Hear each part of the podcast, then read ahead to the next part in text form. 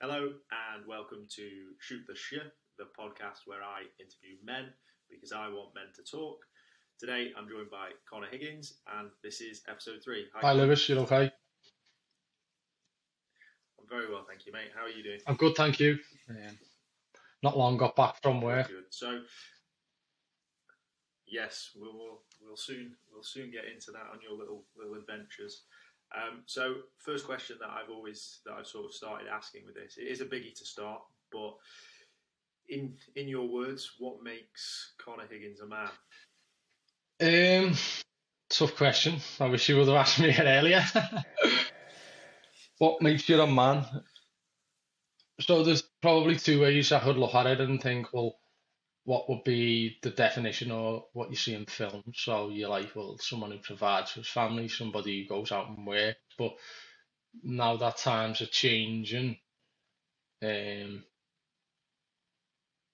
I'd say I'd say somebody that's like trustworthy, somebody that it may not differ too much from what makes somebody a person because I'm trying not to get too technical. What makes me a man? Um, my ability to stand up for yourself, your ability to to be present with people and to be honest and genuine, so may not differ too far from what makes somebody a person.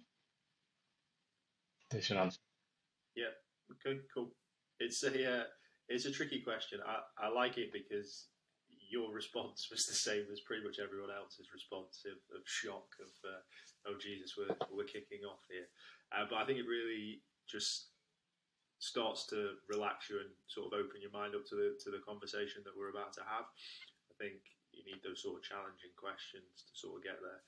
So in re- in regards to yourself, um, just give us a little bit about who you are, not as a man, just who you are, what you do, what's your what's your background, what's your life. Yeah, I'm 28. I'm from in Liverpool. I'm an engineer offshore, so my job involves me going away for months at a time and then coming home for months. Um, grew up in Kirkby. I've lived here all my life, but travelled a lot in between with work and stuff, and lived in New Zealand when I was 19 with my friend. Um, seeing di different parts of the world, just sort of give me a bit of perspective. And the I always say the best part of the best part of coming, like staying in Kirkby, is the fact that you can come back to it.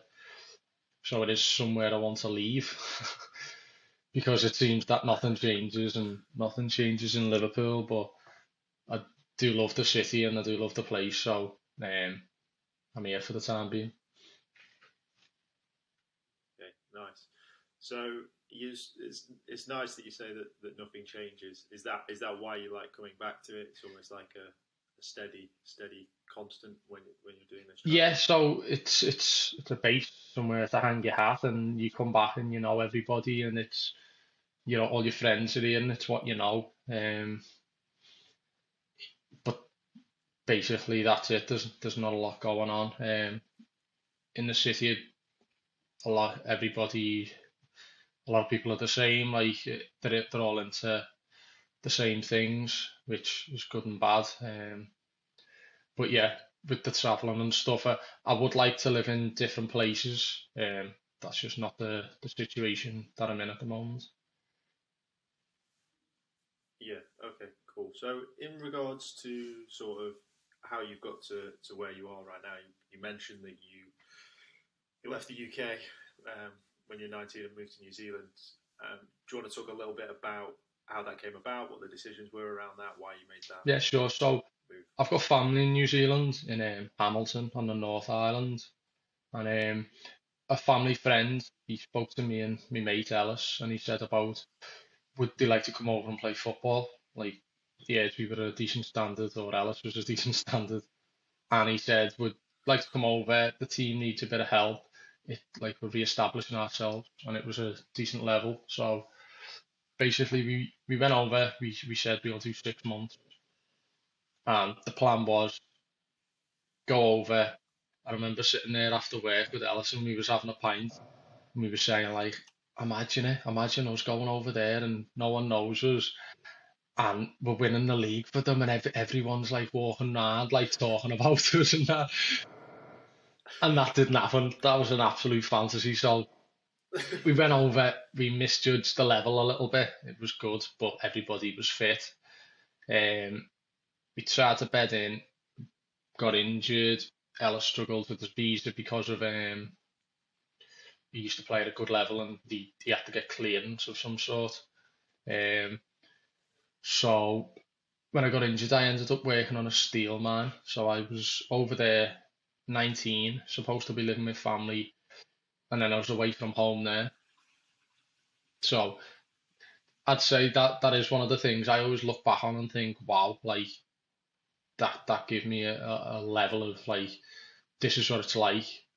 I'm working twelve hour days with hairy ass fellas on steel mines that are just the yeah they're just rough people and they're doing hard labour. So I'm like, well, anything that I do now, I'm like, well, it's not as bad as that. So, um, yeah, I was I was going to say that's like obviously going out there to play football and then getting injured and ending up in a steel mine at like 19 on the other side of the world. Um, what was what was that like? Was it we you take it in your stride, or was it a bit of a weird? Adjustment? It was yeah, because this was like month four maybe. I tried to give the football a go and it didn't happen. So I thought, okay, well, I'll take it for what it is. I can earn money, and I was on a decent wage at 19, so I'll stay over here and do this. But I had to take it in my stride. It's just the, the phone calls to home was getting a bit more often. And I remember speaking to my uncle and he was saying like, this is character build because, and I didn't know what he meant. He's saying like, this is this is really hard. Like you, you need to take a day at a time. You're getting up at four in the morning. I remember it was um it was a Friday. We was we were staying in a house near the steel mine, and I got we got up at four to start at five, and I was following the van, and it was dark. And I was just so tired. I think I was drinking a Red Bull, and as I like I was drinking the Red Bull, I, I went to turn through the windy roads, and I crashed the car into the mountain. I was just knackered. I was thinking like, yeah, yeah, what is going on here? So eventually I left that because I was like I was working with a geologist, and he said, "Look, mate, why are you here? You're not you you're a kid." you you're absolutely knackered, you you're doing shit labour, like what what are you doing? And I was like, Well yeah, okay. Well I don't need to be here so I'll leave. fair enough. Um, and that was pretty much it. You came back to the UK and sort of all. Came back to the UK, grass was definitely greener when I was over there to say, Yeah, come back, we had all these plans again. We see me mates, we'll we'll go on nights out, we've missed everything. Um a lot of my mates when when we went away, they had, they got girlfriends while we were away, so it was like, oh, you're growing up, you're doing them things, so we were looking forward to that.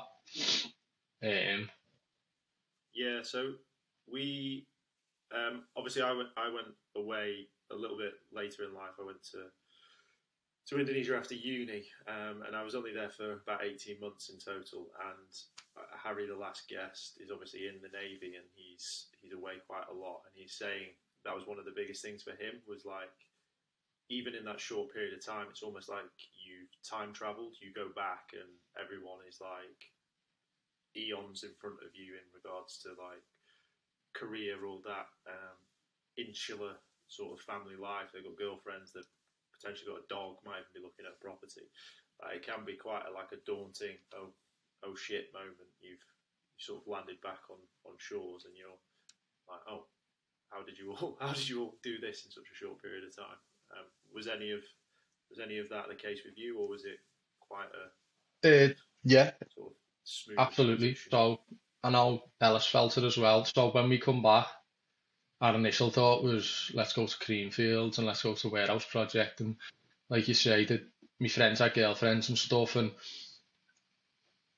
we were 20 and at the time you think ah oh, we're old now because we've left school for four years but you're absolutely not so we come back and we were both out of jobs and a lot of my mates were in like third year, fourth year apprenticeship, so they were earning a decent wage.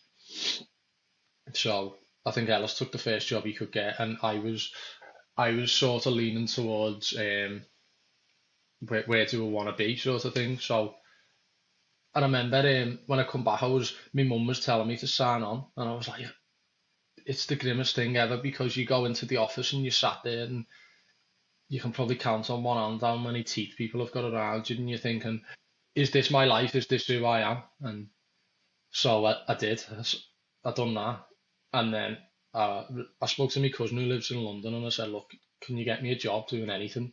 I just want to come and be away from the house because I'm I'm always in the house, and it's it's getting me down. Like I'd spend an hour to leave the house and go to the gym, and then I'd come back and I'd just be staring at the four walls. So, yeah, Yeah, it's uh, it's a tough uh, position to be in, trying to sort of. I think a lot of people in lockdown will have sort of had potentially may have lost jobs or been on furlough. Um, obviously, there's a little bit more support financially on furlough, but yeah, when you're just sort of in this no man land where all your mates are working nine to five, you're just twiddling your thumbs and you you have a lot Yeah. of energy just sort of sat there waiting for for stuff to happen and letting the days go by. It's almost like being in a uh, well, I imagine what it's like being in a in a prison cell to an extent. Obviously, you've got a little bit more freedom, but yeah, it's uh, it's an interesting sort of position to be in when you're seeing your friends sort of accelerate, especially at those younger ages. You're sort of like, but, but they're going, they're going, they're going. I want to, I want to stay, stay with them and grab hold of their coattails, although they might not be anywhere near that much further ahead of you in your in your eyes. It's like, oh Jesus Christ, exactly. That's uh, earning, earning good earning money good and money, doing things. for a for a. They've got a car, so especially when you're naive at like 15, Yeah. 16 and you're thinking, I'll be a millionaire by 21. If I haven't got this car, Yeah, I, that's, uh, I had them thoughts and stuff like that. I, and it was it's so naive because you're like, well, how? what what are you gonna do? That's gonna get you there. You're not gonna do it working for somebody, Yeah, but you're in a position where you want a job to work for someone. So yeah, it's uh, it's a weird age. It really it really is. You always have. Uh, I think at that age, I was like, I'm going to retire at 30. I think my you're 30 now. You're still are retired? but yet, no.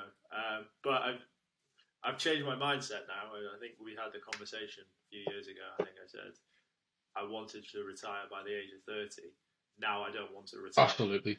That's obviously a great position, a better position to be in. Uh, if you you enjoy what you do, you never work a day in your life, as they say. So you're back in you're back in sunny Kirkby. You're um, technically unemployed. What's what you thinking? What's what's going on? What's the what's the plan of action? Where So before New Zealand, I found myself in a similar position. I was 17, just left school, just left college, done engineering in college. My mum made me do it. Um, I I was sat in the house.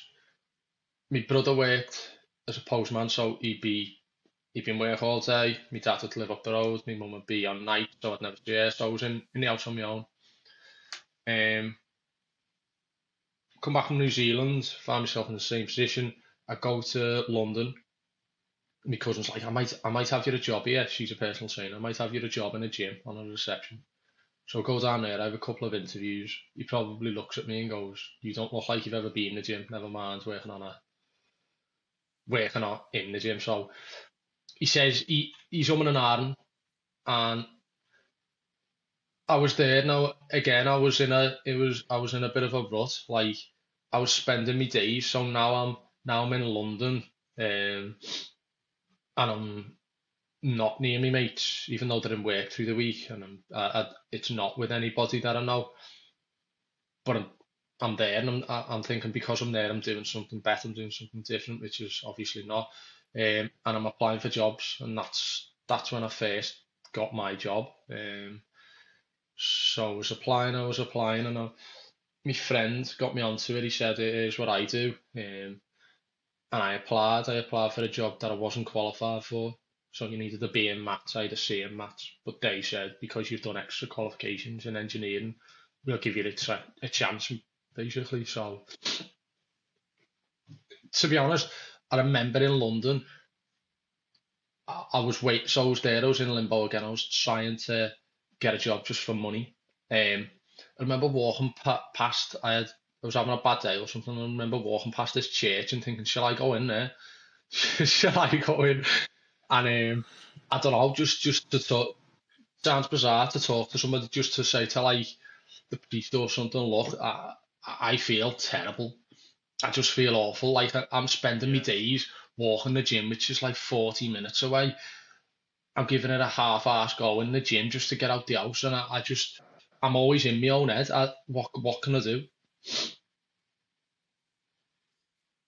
Um, so just to sort of touch on that as a, as a sort of a whole experience up to that date, obviously looking back at that, um, and probably as mental health has become more of a forefront for people and more of a conversation for people, um, not we're talking like less than 10 years ago but still then even then it was probably still a bit of a taboo subject. Looking back at that experience and at that time frame can you start to look at where elements of it might have led to sort of crazy crazy decisions or like you say they sort of like continued ruts? How how can you sort of look back at that from a from a mental health point of view? What do you what do you take from that now um, the fact that I remember it so clear is definitely something I always draw on. It it was a case of like, so I'm sat in the house, starters, I'm sat in the house, which is never good. I'm overthinking.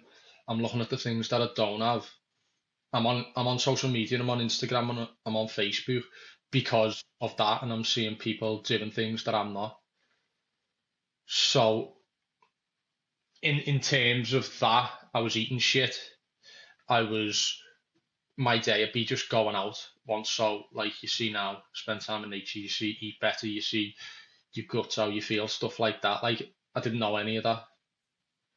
In terms of a mental health side like I just needed to keep having words with myself and being like look you, you'll be okay you're gonna be okay. Like this is what my mum was telling me and it, I know people are in a lot worse situations but it's hard to see that when you're in your own and you're all that matters in your life is your life. So your life will. What am I going to do? Uh, uh, I'm never going to achieve anything. You, you start you start to get in your own head, and you're not talking to yourself very positively.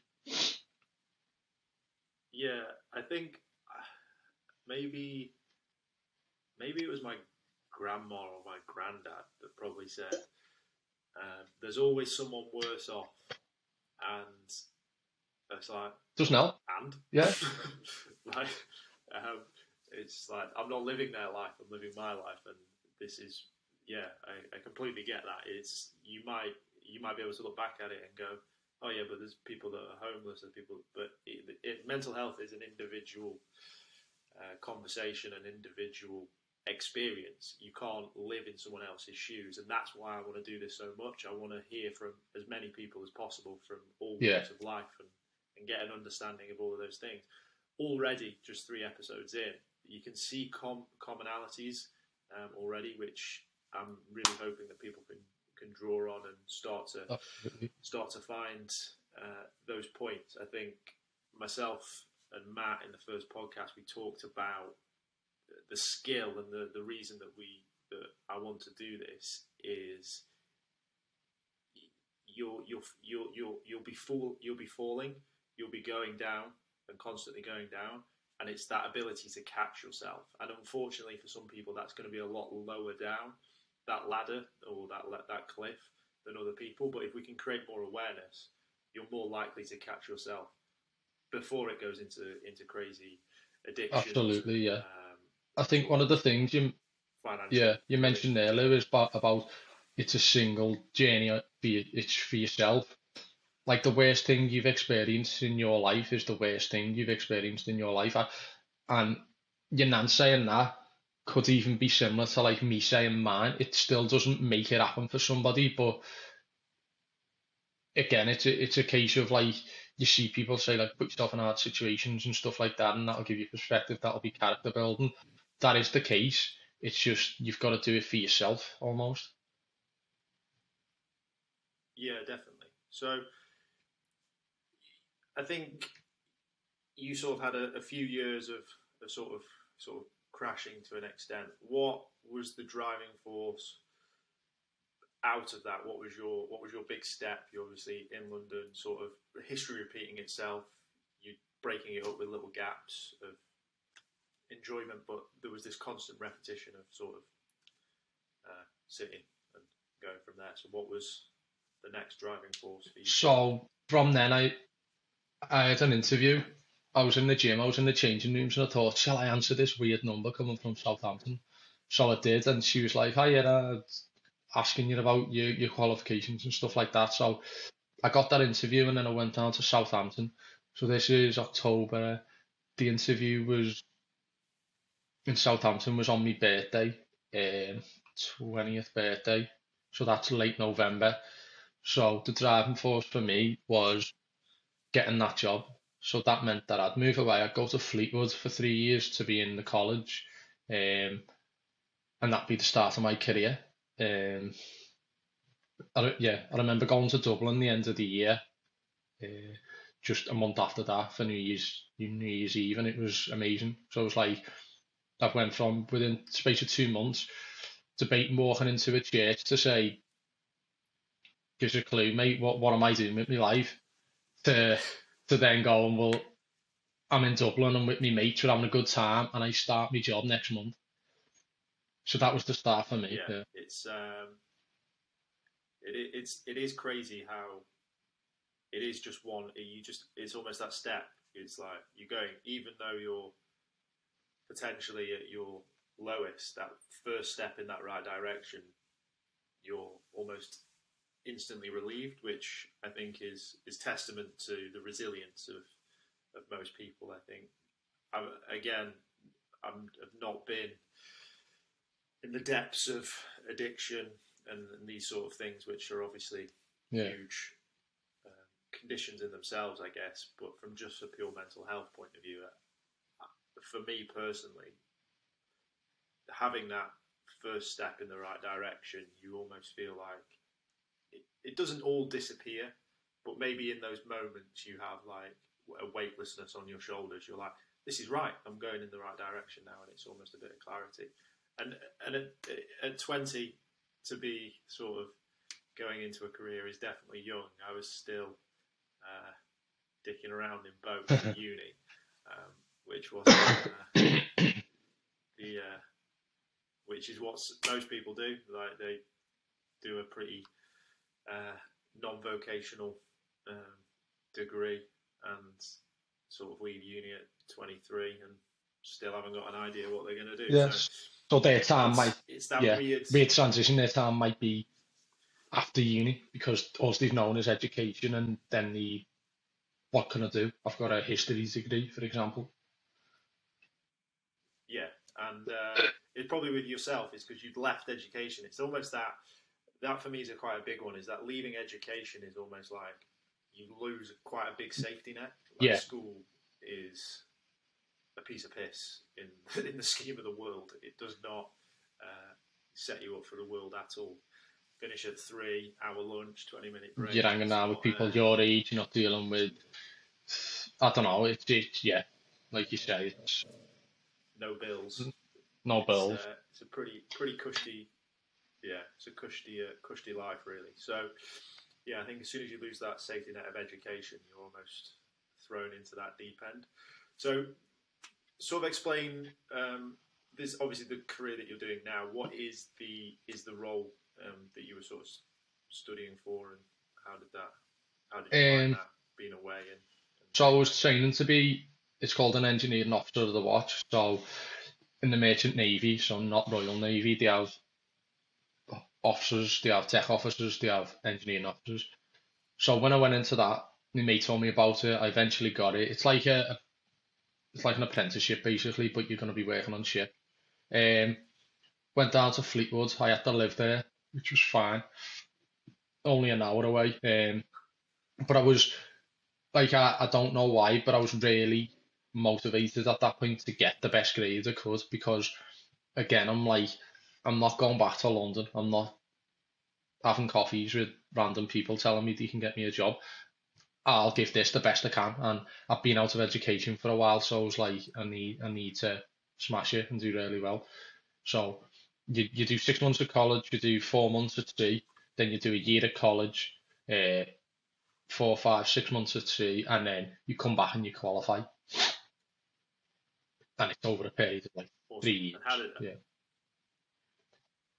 And how did you feel at the end of that? You The end of the whole thing. qualified and you, yeah. Um, so I was optimistic. that, Like the things I'd learned in the college was stuff like you can work on wind farms, you can work offshore, you can work on yachts, you can work on different boats. So I was, I was basically like,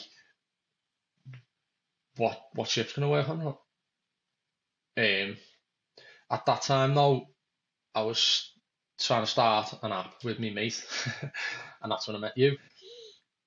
So fast That Fast forward to 2017, I come out of that now while I was at college. We were missing lessons and stuff because we were like, we've got this good idea for an app.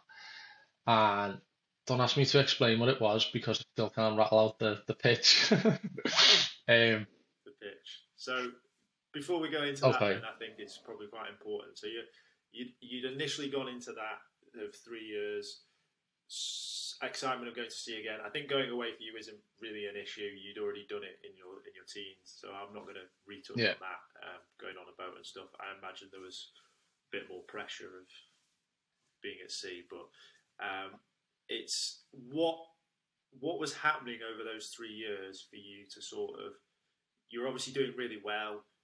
You'd put your mind to it. What had, what had started to trigger to make you go right? I'm going to start focusing on an app. What what had happened in that in that time frame? um, so as long as I can remember, I've always wanted to start a business, for myself. It's like I think when I was like 15 or something, I read the book. I read a couple of books like Rich Dad Poor Dad, Think and Grow Rich, and I was obsessed with that. So in my eyes, like this was one of the frustrations right at the start when I was 17. My mum would say, "Go and get a job, go and get a career, someone who'd look after you." And I'd be like, "No, I want to work for myself." And she says, "Well, how does that look on it? You've got no money, you've got no experience, you've got no life experience. What are you gonna do?" And I was like, "I don't know, sell t-shirts or something."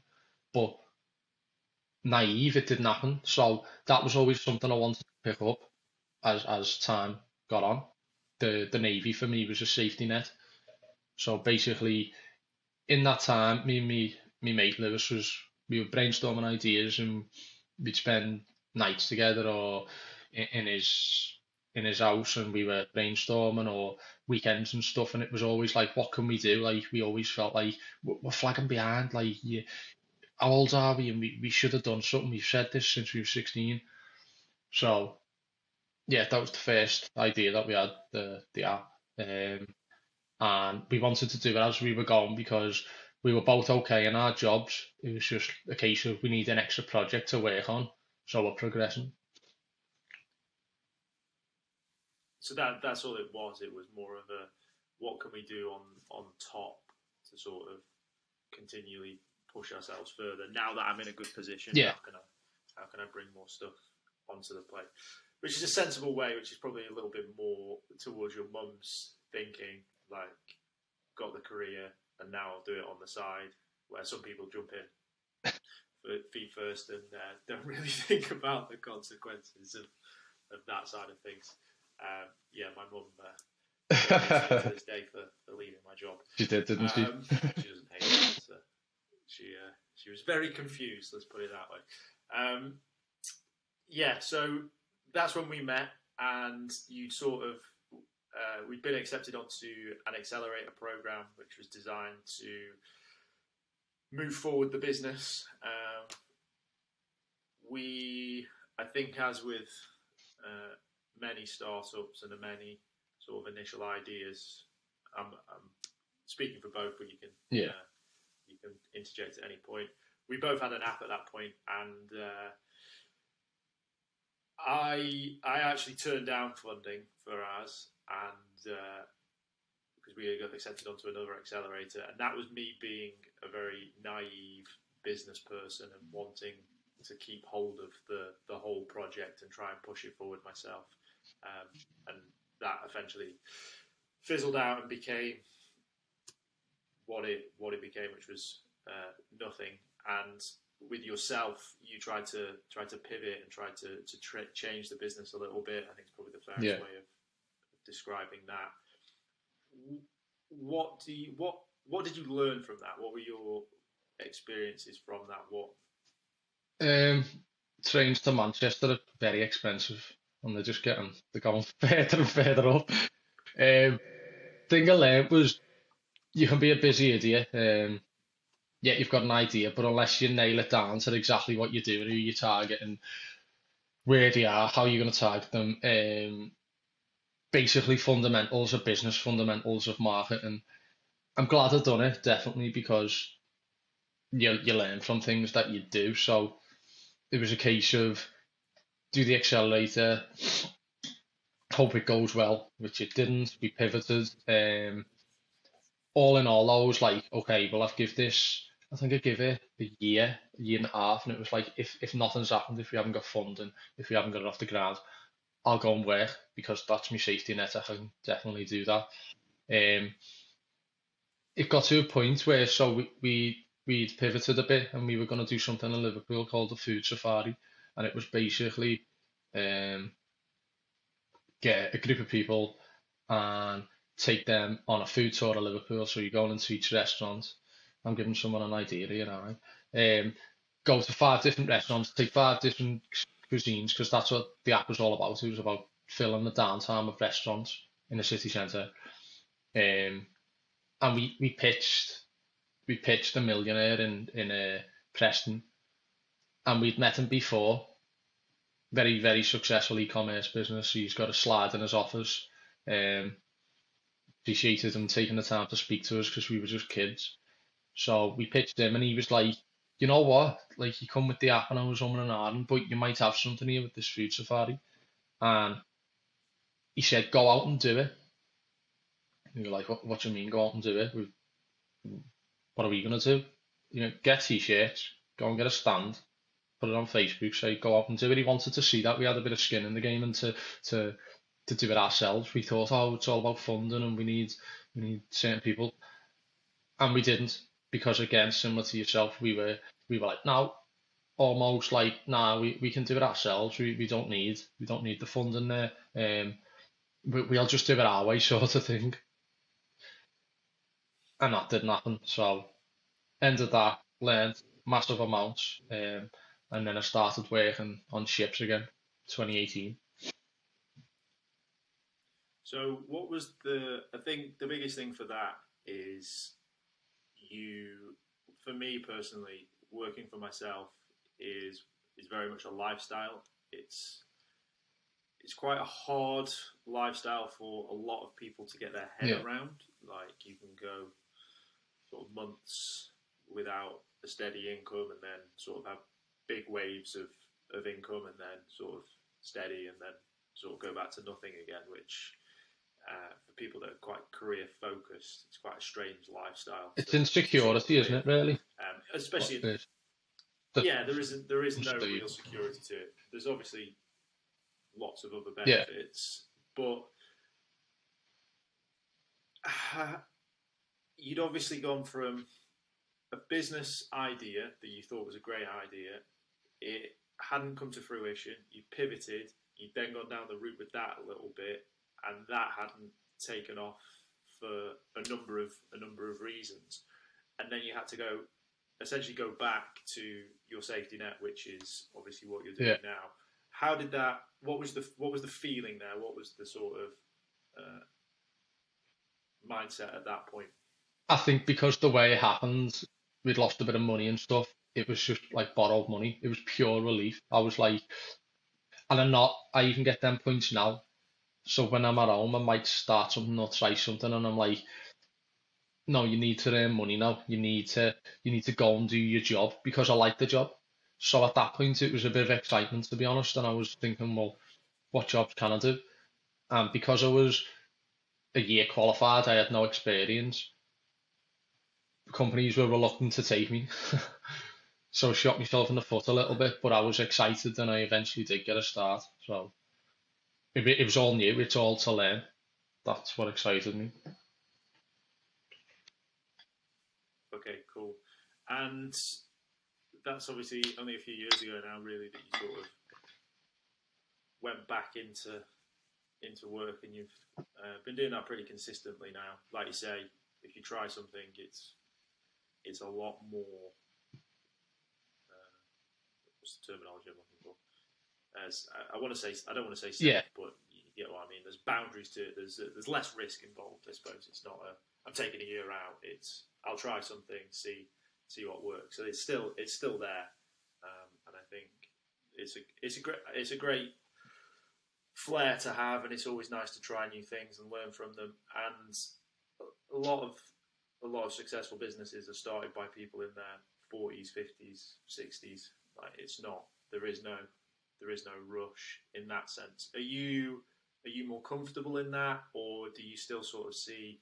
We obviously have Instagram, got all these people that are making money left, right, and centre, flashing it. Do you do you feel any societal pressures from that point of view, or are you sort of at peace with, with where you where you're at at that at this stage? Um, so I'm a lot more content, but in, Instagram doesn't do it for me. It depresses the life out of me, to be honest. Like the problem I've got now is I've got too much time off, so I I have got structure in my days because I've created it. But same for people who are retired. Like I see my mum, I see my uncle. They get up and they, chat, they sit on Facebook, and it honestly it drains the life out of you. So I've got a routine now, and I've got me structure it with what I do. So I'm content with that. But I'm always thinking of new things, and I'm always like doing my own bloody practices with basically I, I don't want to work offshore forever. So the the plan is to while I'm home use my time wisely basically. But I'm my biggest critic and I, I put the most pressure on myself. So I'll have days where I'm like, why aren't you doing what you say you was gonna do? And I'll have day I'll have like weekends and the matches on and you're going out and doing whatever. Like they're they're all on me. Like if I choose to do them, I've gotta live with them. So it's only the pressure that I'm putting on myself, but I can understand why like people are I've got anxiety through the roof from Instagram and social media. Yeah. Do you do you feel that your the pressure that you put on yourself is is healthy, or do you think it might, if you continue to put it on in that frame, that you might almost be your own Instagram? You might put your own pressure on too much. Yeah, I do. Th I think it's unhealthy at times, but then I'll take a step back. Like one of the biggest things for me is being grateful. Like you hear a lot of people speak about gratitude journals and journaling and stuff like that. I do it, but I can do it in my head. So I remember. So, so you said before about we we won't go um and talk about when you, when you were at sea because you were used to being away. So another very hard time, I'll touch on it very quickly. Another very hard time I had was when I was on a tanker. I was on a gas tanker from four months. So this was my last phase of college, and I needed this to qualify. I went on, I joined in France. I was sat in the airport for six hours waiting for the captain, and then we took a like a three-hour taxi to get there uh, to the ship. And I got on and I started crying because I seen the size of my cabin loo, and I was like, you know, like you wouldn't put a dog in here. It had the smallest bed, it had a small desk, and this is me. I'm I'm on with Russian crew, and I'm speaking English to one person, um, probably once, twice a day for about ten minutes, and he, he's just giving me jobs, so it's not on. It's not a great conversation. Um, the rest of the lads spoke Russian, they spoke broken English, but they weren't interested. I was basically there as a cadet, as a trainee, to give the company tax relief. So, talk about a prison, and the thing was, I was on there for four months. Like the, the one in New Zealand was fine because I could go, right, I'm leaving, leg it, and then go and stay in my uncle's and go home. This was, if I want this job, I'm here for four months, and that's that. I didn't know the data was getting off. I I compare like being on a ship to prison, and it might sound stupid because you've got I don't know you've got no right people get treated bad in prison stuff like that, but you're so isolated, you, you're just there. You're not leaving. You're working, which is keeping your mind occupied, great. But in them hours after work, you, it's just you. You haven't got internet. what? What's the? What's it like? Is it like twelve hours on, twelve hours off? Is that the sort? So this was um eight till five, which I'd rather do twelve hours on, twelve hours off because yeah. you, are always with someone. You're always there, and you're like, right, I'm tired now. Even if you've been walking around the engine room hard and you're still tired, you could go to bed. With this, it was like, it's five o'clock. I'm, I'm up at eight. I go to bed. I used to plan it. I had a planner on like a sheet on my wall. It was like five till six, gym. Six till half past or six till quarter past, eat. Half past till seven, shower. And I'd make sure I spent half an hour in the shower because I was like, if I don't do that, then I'm here for longer. Um, yeah, it's seven till eight episode. I'm not gonna lie yeah. to you. Sounds dreadful. Um, really tough. Um, but you obviously did it, and I think was that just sheer just that carrot at the end of it, which was I have to do this to to qualify. I stopped looking at the date I was getting off. I stopped looking at um, how long I had left. If he, honestly, Lewis, even if you wait away for a month, if you've you've got a calendar on the wall and you're crossing out the date, it'll drive you mad because then you can go into hours, then you can go into you you start skipping days. Well, weekends are not really days, and of a night it's not really a day. So you're like, well, I've got forty five thousand hours left. It's no good for you. Yeah. It's uh yeah you you start to it, that literally makes it become a prison. You are coming up with how well that's only X amount of seconds, but like you're wasting essentially counting your life away, which yeah. is uh, no no good for anyone. Um, I wouldn't say I had a similar experience, but yeah, being I think being away, time zones, big one for me. I yeah. think so. Like I was working sort of like six a.m. to sort of three p.m., which was Australian time. So I was working for Australia in Indonesia, in Indonesia yeah. and so so I was finishing at three with like the only people that I could uh, work that I that were sort of my age or my sort of were the people that I worked with. So I didn't want to take that time. I didn't want to spend all my time mm. with them. It was like it became quite. Uh, What's this to talk about? Like, what do you talk yeah. about at work? Yeah, like oh, what did you do last night? Oh, well, we hung out together. We did. Like, do you, do you not? um, so yeah, it was. So I sort of, and then the people that I was living with. Thankfully, I didn't actually live with the people in the in the company, which a lot of them did, but uh, the people that I lived with had real jobs in the sense that they weren't finishing until like five, six, seven, because that was sort of the, the norm there. And then the only thing to do was drink, which like I'm not a big drinker. I've never been a big drinker. Um, but yeah, you just end up drinking the, the night away, and then I'm up again at five, um, which isn't isn't the greatest. Can't really get, you can't really speak to home because they're asleep. It's it was quite. You're trying to stay in that routine then when you're you're drinking every night to basically pass the time, and then you're up at five, you're a bit buff, but you you're doing it again that night. Yeah, you just it just becomes that, and then the weekends were just long. Literally, like you're so used to getting up early, you end up waking up at like seven.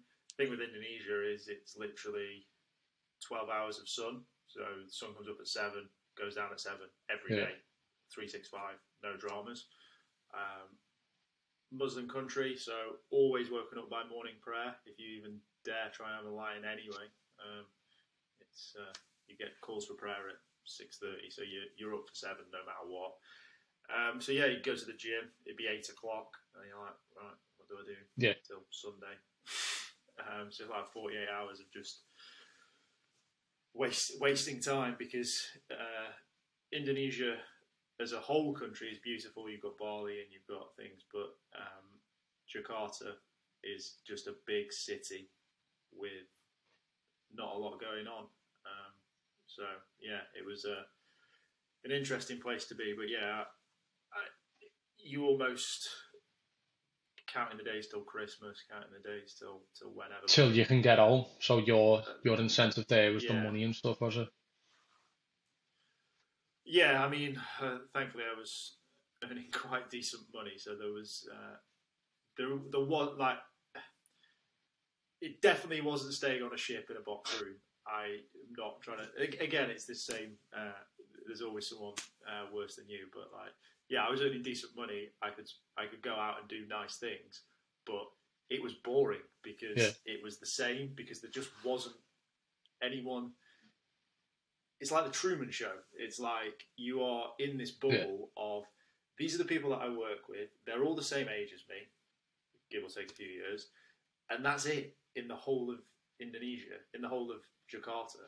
Like your other white people in Indonesia are fifty-five-year-old oil and gas men. Like there is no people, and then as with a, a lot of, uh, you've got language barriers. Like Bahasa is not an easy language to to pick up. So it's not like I could make friends with random Indonesians. And then Indonesia is such a strange country in the sense that you have ultra wealthy and extremely poor.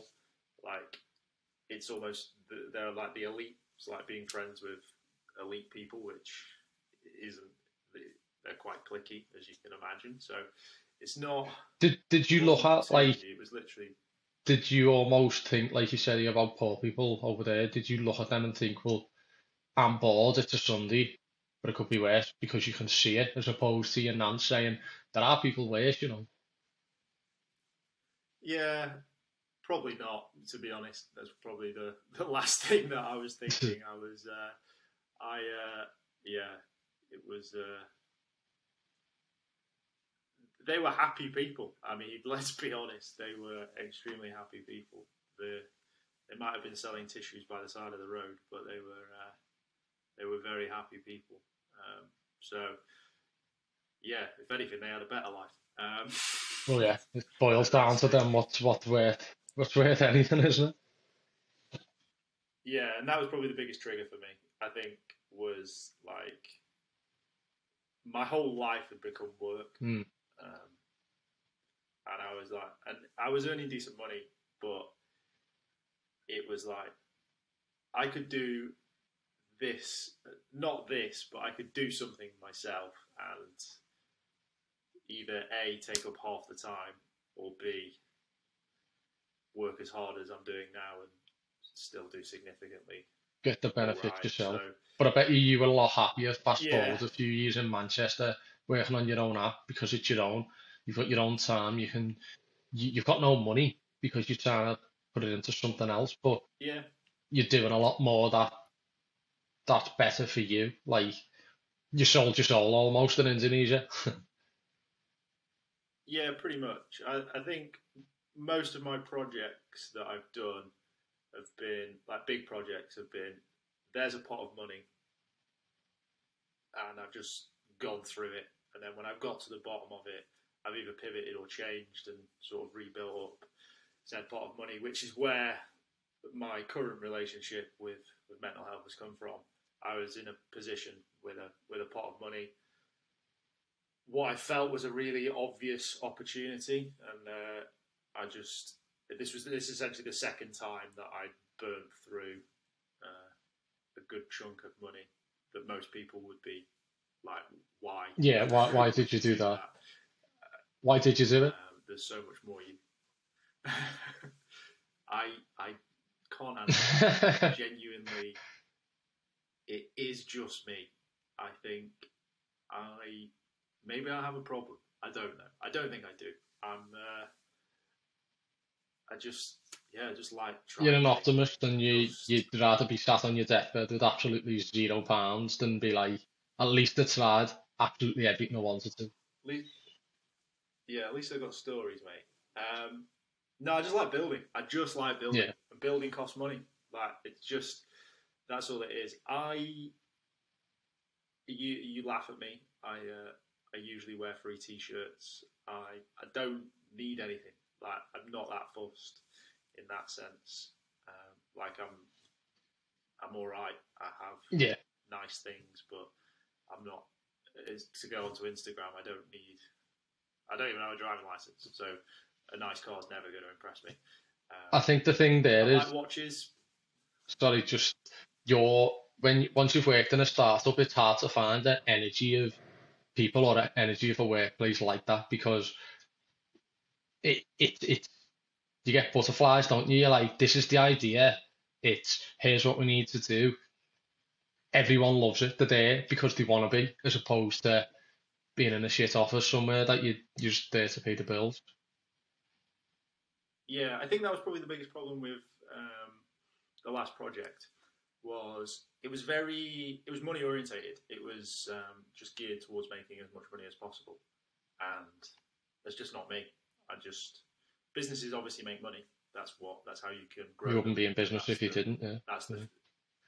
yeah, exactly. That's the fuel to to play at bigger to play at bigger levels, I guess, and to, to hire more people and, and and develop and grow from that. But yeah, the whole the whole concept was to just make money. And probably the reason that I it wasn't wasn't successful off the back of um, a relatively successful couple of years um, was probably partly down to the fact that just wasn't I didn't really have those butterflies. There was elements of it, there was fun parts and things like that, but ultimately the goal was to try and make money, which Yeah, that's not you, is it really? is not the kind of it. Yeah, that's not what I'm like. I can I've done that. I've made money. Um, but there's easier ways of making money than uh, doing your own business. If you're starting your own business to make your own to make money, then that is the wrong decision, um, in my opinion. So yeah, it's uh, so that's probably probably that's the first time I've actually thought about that and, and said that out loud. But that probably is there's probably some serious truth to that. Yeah. Um, so yeah, I think Connor, we've we we still share ideas. We still try and have those conversations. But I think you're in a position now in your life, and, and we've and we've tested things and we've done some sort of side projects quite recently as well. But I think we're you're you're probably a bit further ahead than me. I'm now sort of um, having those conversations with myself. I've got my journal. Mine's a physical one. Um, but you're, I think you have a more stable footing. So when you're at home, you there's obviously long periods. So you've now got experience in that. So sort of talk us through what your routine is, what you try and do, what you try and emulate, and, and how you sort of get through your not get through, but how you manage your, your months at home. So when I was 27, every the start of every year, I I I write in like in my notes uh, to achieve this year. And at the time, um, my brother was with with a girl, um, and she just turned 30, and like she she was beside herself. She didn't know what had happened. She was still in uni. She she had a house, but she she might have been renting, and she had a car. And she was like, "Where's the years gone?" So I took dad, and I was like, "No, here's what I want to achieve before I'm 30." which is only next year. I started this when I was 26. Um, I've got a long list of things I want to do. In them, some of them are massive, some of them are, could seem simple to people. I break them down, and my routine is get up every day, six half six, and first thing I eat. So the idea is you should break the fast breakfast with something that's cleansing. So I'll have water with lemon in it. I'll have celery juice on its own, first thing not in my stomach, and then I'll have like you should have your highest protein meal of a morning. Um, this is just what I do and I feel better from it. So I'll have like a protein shake and stuff with oats in it. Um, I won't I won't touch coffee until I'm having a coffee now, but I won't touch coffee until at least ten. The idea behind that is I used to get up and I, again I'd be off and I'd go and meet my dad in Costa and I'd have a big barrel of coffee in the morning. I'd come back and I'd be like, I'm absolutely zapped of energy. I don't want to do anything. I won't touch coffee till ten. I uh, I find if you drink, coffee, I did this yesterday actually. I got up. Um, I've just started this project fifty, so for you, this is uh, a piece of piss, but get up before 8 a.m. Obviously, working from home, you can. I can see my bed right now, so that's how hard my commute is. Um, but it's it was get up before eight, and I drank. I think it was up at seven. I drank a coffee about ten minutes up, and by about four o'clock, I would have had like six coffees, like, and I was. I got in bed at night, and I could just feel my heart going. I was like, They're So, espressos as yeah. well, aren't they? They're strong coffee. It's not like instant shite. They are legit coffees. yeah, yeah, don't don't muck about. I'm having a coffee, I'm having a coffee. Um, but yeah, no, it's uh, it, uh, yeah, I, I, I've, sorry, I just. It's all right. Th- That's just what I've found. It might work different for different people, but like, yeah. So I'll I'll go to the gym. I'll come back and I'll have my first coffee. I'll eat, and then I'll jump on my laptop for two hours. So I'm I'm learning to trade forex. So that's what I'm doing with a guy. He's come highly recommended um, from Twitter stuff like that. So I'm learning. He, he's teaching me. Um, so in my head, I always need something that I'm learning, something that's active, and uh, something that is like rewarding through the day. That's just how I feel, like satisfied. Another thing about when I get up and I won't touch my phone. I used to lie there in me on my phone in bed, like as soon as I wake up, and I'd be checking Instagram, checking emails, checking. Nothing's that important. Like I feel like I come out of a coma uh, after I've been on my phone for 20 minutes, half an hour. So it's not touching my phone. I've got limits on my apps and stuff. Um, come back from the gym, I'll be learning that throughout the day. I'd just be like, like it sounds so simple, but when you work away, you're always on a time limit. So I'll do things around the house. I'll cl- I'll, I'll cut the grass or I'll clean up around the house or thing. That's that's a little bit rewarding for me because I'm like, this is your time. You're doing whatever. Um, I'm I'm still playing the guitar. I'm still learning the guitar. I'm okay at that now. I started that in lockdown.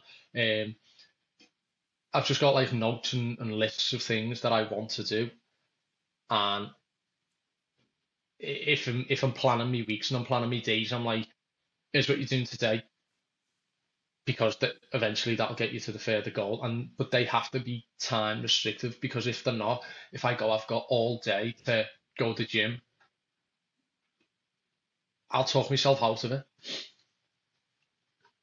I just I just yeah It's it's it's so true. I've um, one of the big things for me. I've, not been to the gym in years. Uh, uh, three months ago, I uh, started my journal, started all the, started all of that, and initially it was um, as simple as just walking ten thousand steps. I made an effort to, to do that. I've now not I'm not as uh, clinical on that. I'm not trying to do it every day, but yeah, I started going to the gym, and yeah, as soon as you like, if if I hadn't been to the gym this morning, probably wouldn't go today.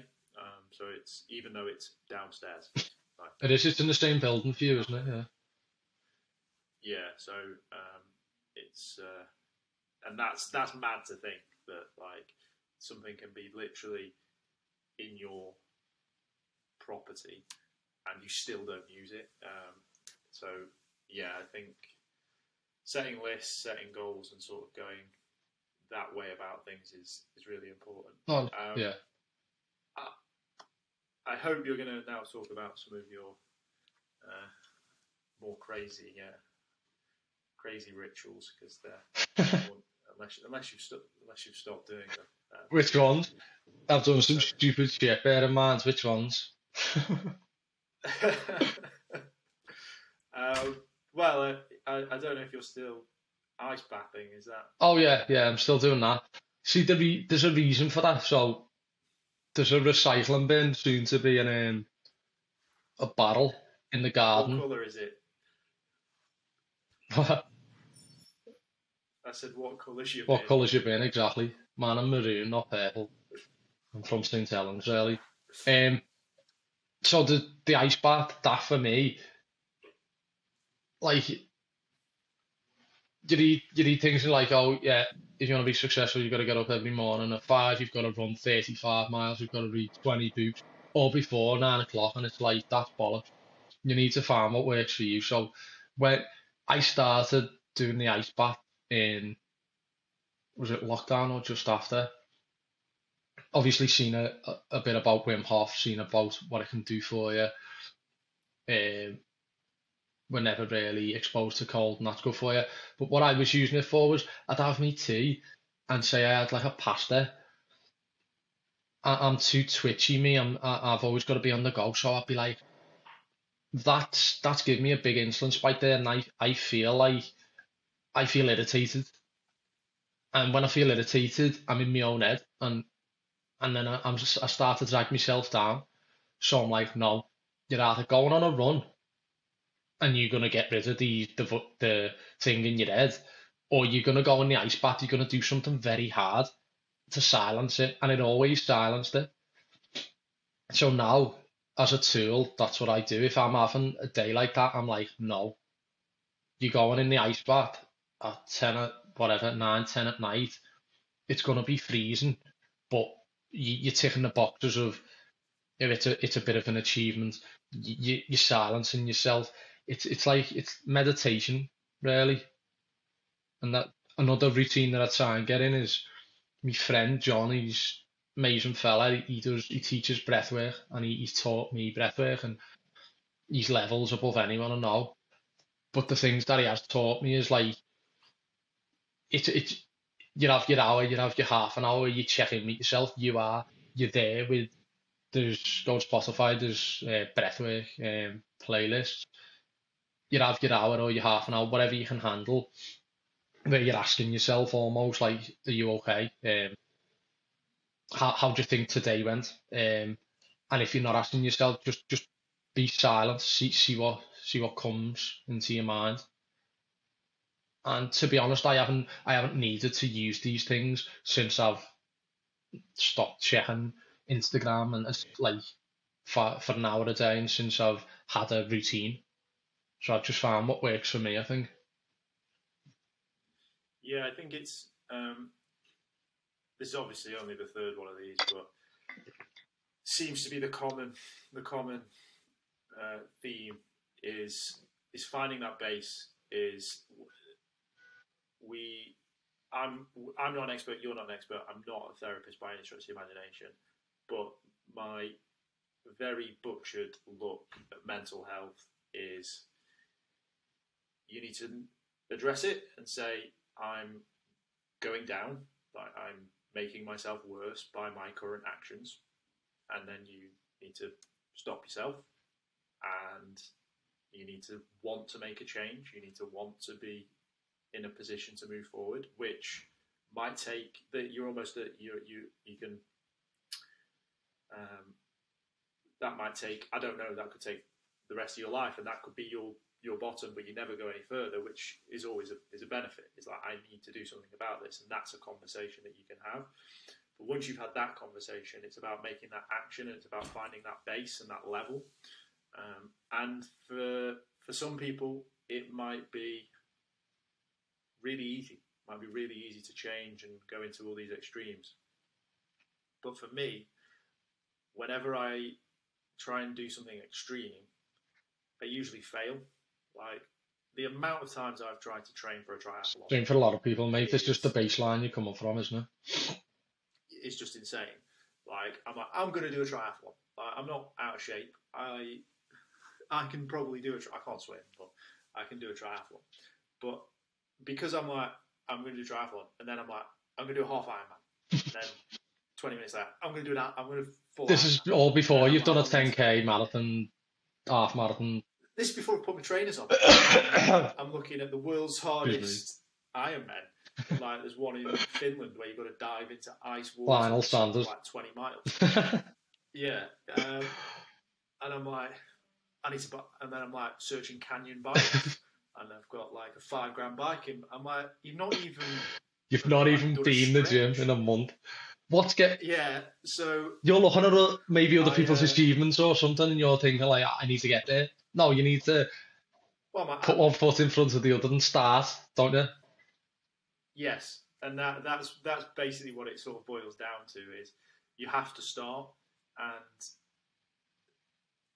if it's extreme and it's like it's a bit like your ice bath. You've gone from temperature to cold. It's an extreme, and like you said, it's a it's a it's a way of shutting Mm. off. But if you're going from extreme to extreme with your routine and your your relationship with mental health, it's going to be spiky. You you might make slight improvements, but you might also drop back down, especially if you're really hard on yourself and you fail. Yeah. And you and you drop right down. Like the way that I've gone into this is, to be honest with you, if I was to look back at, if I was to look forward to this and see how I've gone into this, I'd be like, this guy's like a pretty sensible bloke. Like I started eating better, but the first thing I did was I just started eating less of the same stuff. Didn't change my food. I was like, well, let's start with eating less. Less input, same output same equals food. deficit. Yeah, Yeah. exactly, exactly that. So um, I still, I, I, I enjoy what I what I eat, and I, I've now slowly started to bring in healthier alternatives, and my mindset's changed towards it. Same with the gym, same with the walking. It was all just slowly building up, and then this project 50 that I'm doing now, I looked at the list of these seven rules, and I was already doing four of them. Hmm. So like for me, it's like it's a bit big challenge for 50 days and then after those 50 days it might it might dip down but i'm definitely not beating myself up when it when it dips down because i've already already improved i think i said before uh, before we hit record i'm now in the top 10% of podcasts because Congratulations, Lewis. most podcasts don't most podcasts don't get to episode 3 So you could have said, I want to make a thousand podcasts and then not even turned on the mic. well I, I, shall I tell you the actual honest truth of this Go on. when I when I start when I wanted to start this podcast, it was beginning of August, I think, and I was like, "There's 151 days till Christmas." I was like, "I can find 150 men. I'm going to put out a podcast a day." 100%. That was my first thought. That was my first thought with this. So I nearly talked myself out of it then, and that was because I'd gone so extreme. I was like, "Yeah, you know, everyone will want to do it. Everyone will want to talk to me." And do they? so yeah, I think your response has been good. um, yeah, it's been good. I think. Um, then when I looked at it, I was like, oh, maybe not everyone will want to talk, and yeah, but people do, and I think the more I do and the more people watch, the more more people will be more open to it. Like, because it's obviously daunting. We're we're trying to trying to talk about life and uh, Do you know what's good though? but Sorry for interrupting. When you said, you said to me, come on and have a chat. And I was thinking, okay, you can chat. You'll be like, oh, we've seen the news? Oh my God, Putin's a dickhead. If if if you if you went down the line of like, tell me your story, I didn't realize how much I've done until I've just said it back to you. And how often would you get a regular person having a chat with someone else, like saying, here's what I've done. It's always like if you're successful, you're like, tell me about your story. So that for me it is it's amazed me a little bit in terms of like, well, fucking hell, you have been through hard times, and I've just said it to you, I've reminded myself of it. So you, you're having next week or something, if I have a bad day, I'm like, no, that's fresh in my mind. So I think that's really good. Yeah, I think it's it's really important to, to do it. I think we're we're relatively new friends, which um, for a lot of men is is almost an un, unthought thing. Someone sent me a, a meme of uh, what it's like being in your thirties and a man. You basically reduce your friends, but we we became friends uh, sort of later on in life. Um, and you've told me some stuff that I know, some stuff that I knew, some stuff that you've skimmed over, but you've um, you've opened up to me in a conversation that we probably never would have had. And I, Harry has been my friend since I was like 15, um, and we've had two conversations like that, and one of them was the podcast, Mm. um, which is just mad. But uh, M- Matt made a good point. He said, like, if you go, if you're like out with your mates or you go around to your mate's house and you're like, can we have a chat? It's almost you've instantly set the tone, Yeah. and it's a bit like, well, oh fucking hell, what's he going to do here? Um, and your guard's almost up. Definitely, yeah. Um, but when we when we put that label on it, and it's like we're just having a chat, but the, we're going to talk about mental health and sort of how what your experience has been with it. It instantly becomes a lot easier to have that conversation. And Harry also said that because he's very open and he's very he's very keen to talk. Yeah. and he's um, he's a really he's a really good example of of how you should be with your with your emotions. I think he does hold a lot back, but when he's allowed to, he will he will talk to you. And he said one of his biggest issues was he wants to talk, but he really finds it hard to find someone who wants to listen. Oh, okay. So it's like, because again, it sort of goes back to that stick, that thing. Can we have a chat? Yeah, yeah. It's like that. It's that same The guards up, same isn't it? barrier. So yeah, so Matt was coming at it from a point of I don't want to say that to someone because that then makes me anxious. Whereas Matt, um, Harry was saying, I don't want to tell someone in case they feel like that's not a chat that I want to I want to have. So it's it's a tricky one, and I think the, my goal for this is I think I I've not I've not had therapy. It's something that I've considered and something that I'm still considering. So I've not talked to anyone. I've only ever talked to myself, and I think there's going to be a lot of people like like that that aren't open to talking. But if they can hear other people, like you say, um,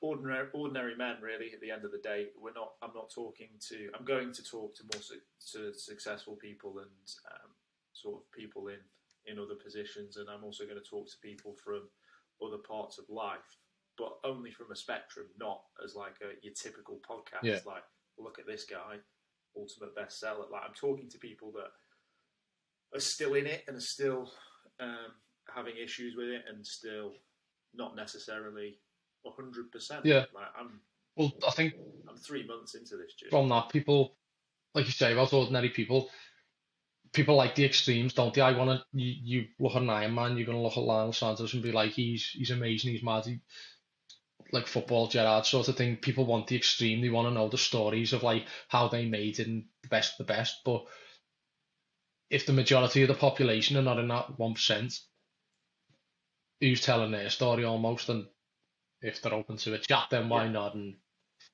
great. Exactly.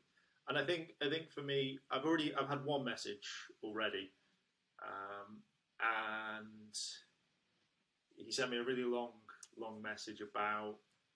Uh, it's a guy guy I went to school with. Um, he sent me a really long message about his life, what's happened in his life, and by listening to the podcast, he said I was able like that allowed me to send that message. And we're currently in a conversation, and hopefully he will sort of build up a little bit more and potentially come on as well and share that story. But just to get to that stage for me is a win for this. Like it- just one person is is all I, Absolutely, all I mate. wanted to affect. what you're doing is really good. Like when you when you started doing it, I thought it it come at a time actually when um UFC fighter Paddy Paddy the Baddy he he was saying about his, his friend had died and he'd taken his own life and stuff and he was in the octagon and he was like "I- I'd rather you cry on my shoulder than than me have to go to your funeral next week and that's that's so powerful because it's like if maybe if he did open up and talk and stuff like that it, things might have been different so what you're doing is really good. And um, hopefully, Yeah. or we will do an episode where I, somebody or I, I'll do it, speak to you, so you you relay back to me what you've done and stuff like that. That'd be interesting. Yeah, I was. Um, I wanted to do that. I was. Um, I was thinking about that because I was going to get everyone to ask me a question Mm. and not and sort of record it separately. But I didn't do that on the first two, so I'm not. So I will have to be. So I was almost going to do a two camera one. Yeah, It's almost not as genuine. I'm trying to get as much out as I can with with people's within other people's. As like I say, it's been more of a chat rather than me me interviewing you because like, I'm not the, the greatest interviewer anyway. Um, I just want to I just want to sort of r- finish this and sort of wrap it up with um, another tricky question. Started with a big one, um, but sort of finish with a, a slightly bigger one as well. Where do you think your current relationship with with mental health is, and what are your what are your goals, sort of moving forward with mental health? Especially after this conversation, it seems like it's almost opened up some more things as well. Yeah, definitely. Um, my current relationship is I know myself like I always used to say like you you can't avoid yourself. You've always got to live with yourself. So the best thing you can do is get to know yourself. And I know, I know what triggers me. I know what um makes me worse, like drinking and whatnot. That that sends me on a bit of a spiral. Like I can, that can send me down down down a bad path of self um what's it called like self destruction. So I know I know things I need to put in place. I know what makes me feel better. I know that having a routine, and stuff like that, is good. But you'd like to think you you're not so up and down. Like if you can be at a steady level and be fine the majority of the time or good the majority of the time, then you've got a base to work on. You've got the building blocks and you can you can keep going. Like don't be too hard on yourself, sort of thing, and and go from there. Um, and in in terms of the future, it's to just if if I have a base of okay, you're good, you're fine, more uh, financially, uh, relationship wise, um, you're good.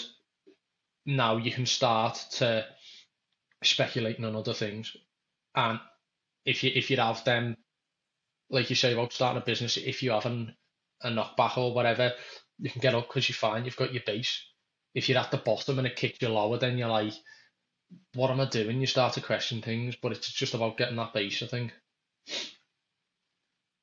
Yeah, I think for me it is, and it's it's arguably going to be the hardest and slowest process is building that base. But once it's there, you can almost start to test yourself again and start to not enjoy life because you're obviously going to enjoy life when you're sort of going in the right direction, but gives you a bit more freedom I believe. Um, I one other thing as well. You always talked about uh, interviewing me. One of the other things I want to do is is re-interview everyone else. So it might be in six months, it might be in twelve months. Um, so we'll uh, we'll definitely do that as well, yeah. so that we can sort of see what's changed, what's sort of a, a, little bit more, be a bit more actionable of a of a conversation. So so yeah, I'll uh, if you'll if you'll come back on in a in a few few months' time, I'll, I'll happily have you. But um, yeah, thanks very much for your time, Connor. I appreciate you you coming on, and I'll uh, I'll leave the final word with you. Yeah, thanks, Lou. Nice to speak to you. Um, keep up what you're doing and get in the top one percent of man ten. See you later, mate. Cheers.